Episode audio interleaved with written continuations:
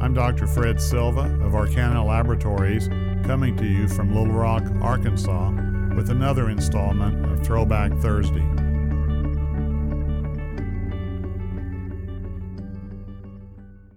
Crescents.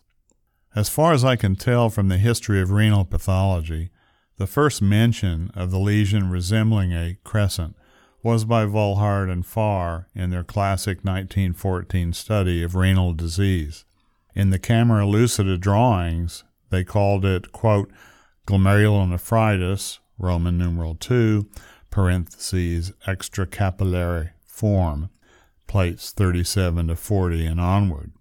They also indicated that the patient had rapidly progressive glomerulonephritis clinically. Thus, their camera lucida drawings showed a glomerulus with epithelial crescent formation to illustrate the underlying morphologic lesion. Löhlein in 1910 described a renal disease with a stormy course. As Heptinstall indicates in his first edition, 1966, the term subacute glomerulonephritis was often used to describe the entity of death from renal failure with a very rapid course in a period of months. But this term has been used indiscriminately, and it seems desirable, according to Heptinstall, to avoid the use of this term altogether, although Volhard did use this term.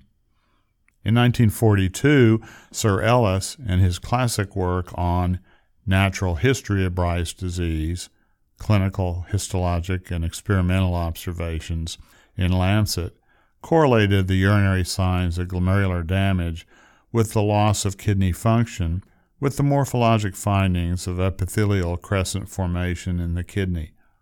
He introduced the term and called this rapidly progressive renal disease a part of severe type 1 glomerular disease in his classification. In 1956, Arnold Rich at Johns Hopkins proposed that crescents are produced by the proliferation of glomerular epithelial cells in coagulated blood that had spilled into Bowman space. The term crescent comes from Anglo French crescent, C R E S S A N T, which comes from Old French croissant, C R O I S S A N T, related to crescent of the moon.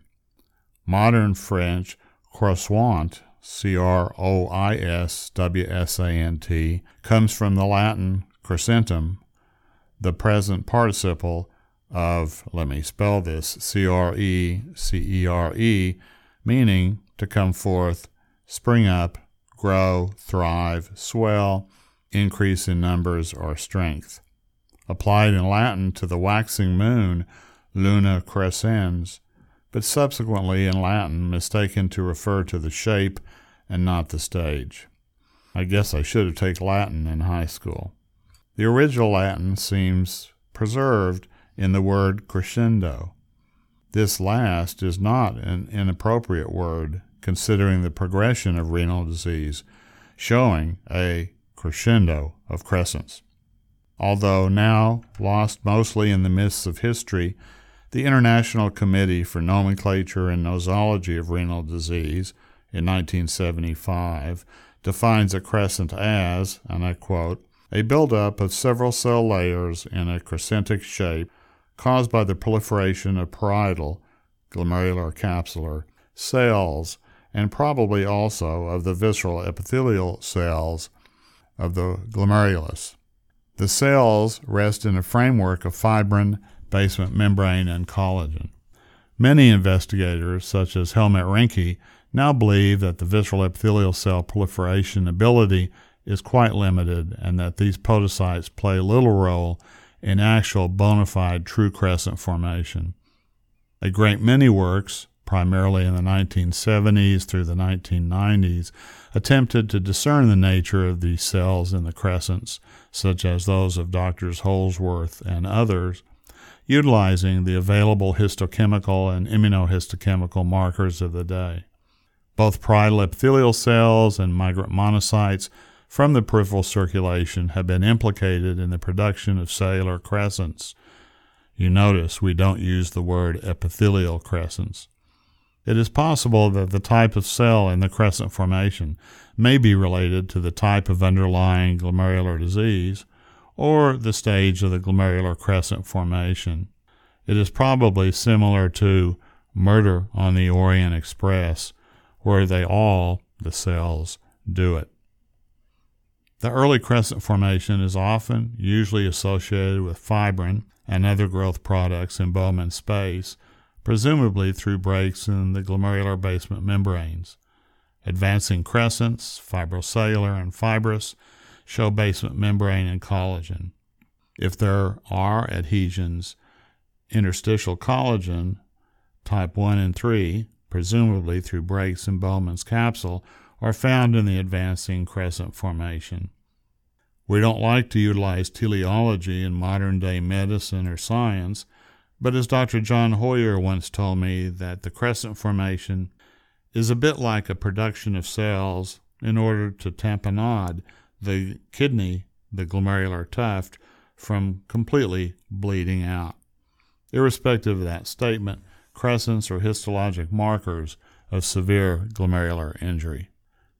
As Tony Seymour once stated at an International Academy of Pathology meeting, all glomerular subepithelial deposits, humps, are not created equal. It could be suggested that all crescents are not created equal as well.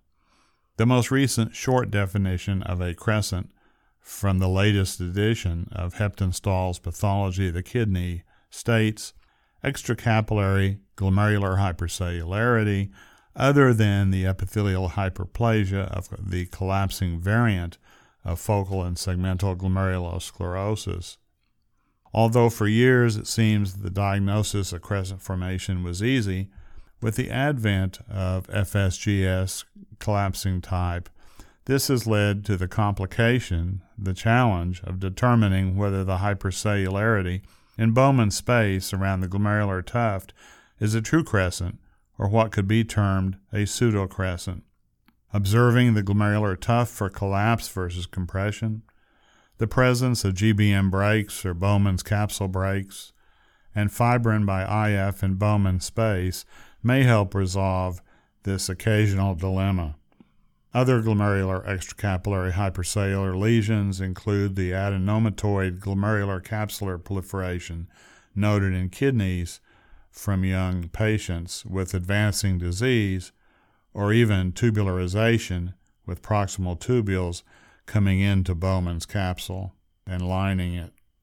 Prominent parietal epithelial cells or capsular drops or adhesions with changes in Bowman's capsules need to be distinguished from true crescent formation, but this is usually quite easy.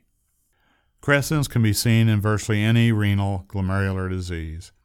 The term crescentic glomerulonephritis in the past has been used if 50% of the glomeruli contain crescents, a sort of an arbitrary percentage. Other authors have used the term crescentic glomerulonephritis with as few as 20 to 30% of glomeruli showing crescents. Other authors have felt that 80% of the glomeruli need to show crescents in order to merit the diagnosis and the very poor prognosis of a crescentic glomerulonephritis. In our practice, a pauci-immune glomerulonephritis with glomerular tuft necrosis and even a limited number of crescents is termed necrotizing and crescentic glomerulonephritis, pauci-immune type, which is consistent with an ANCA driven process. Obviously, immune complex glomerular processes such as lupus or IgA can lead to crescents, as can anti-GBM disease. So, crescentic glomerulonephritis is, as Stanley Robbins used to say, a lake fed by many streams.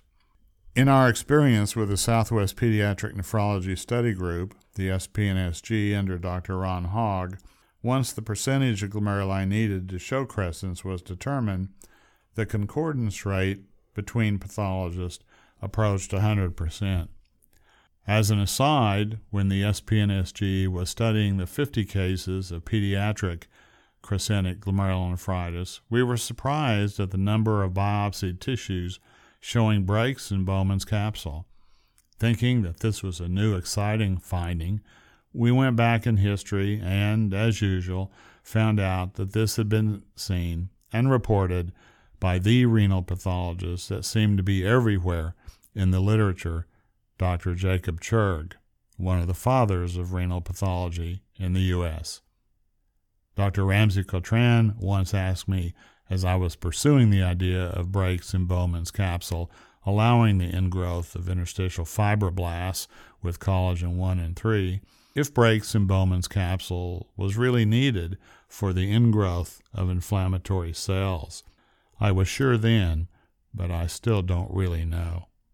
Finally, it should be noted that the term rapidly progressive glomerulonephritis is not equal to a crescentic glomerulonephritis, since a person can have the clinical syndrome of RPGN like syndrome classically defined as doubling of the serum creatinine over a short period of time, usually weeks or a month, without crescentic glomerulonephritis, as can be seen in AIN, ATN, TMA, or infection related glomerulonephritis, and also vice versa.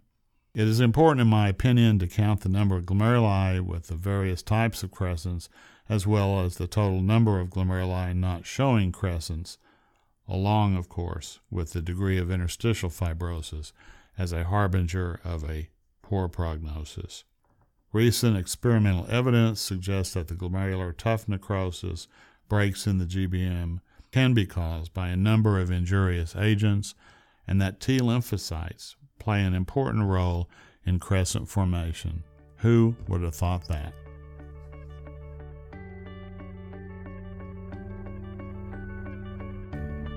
Thank you for listening. This podcast and more can be found in the iTunes and Google Play stores. For more information and educational programming like this, follow us on Facebook and Twitter, or visit us on the web at arcanalabs.com.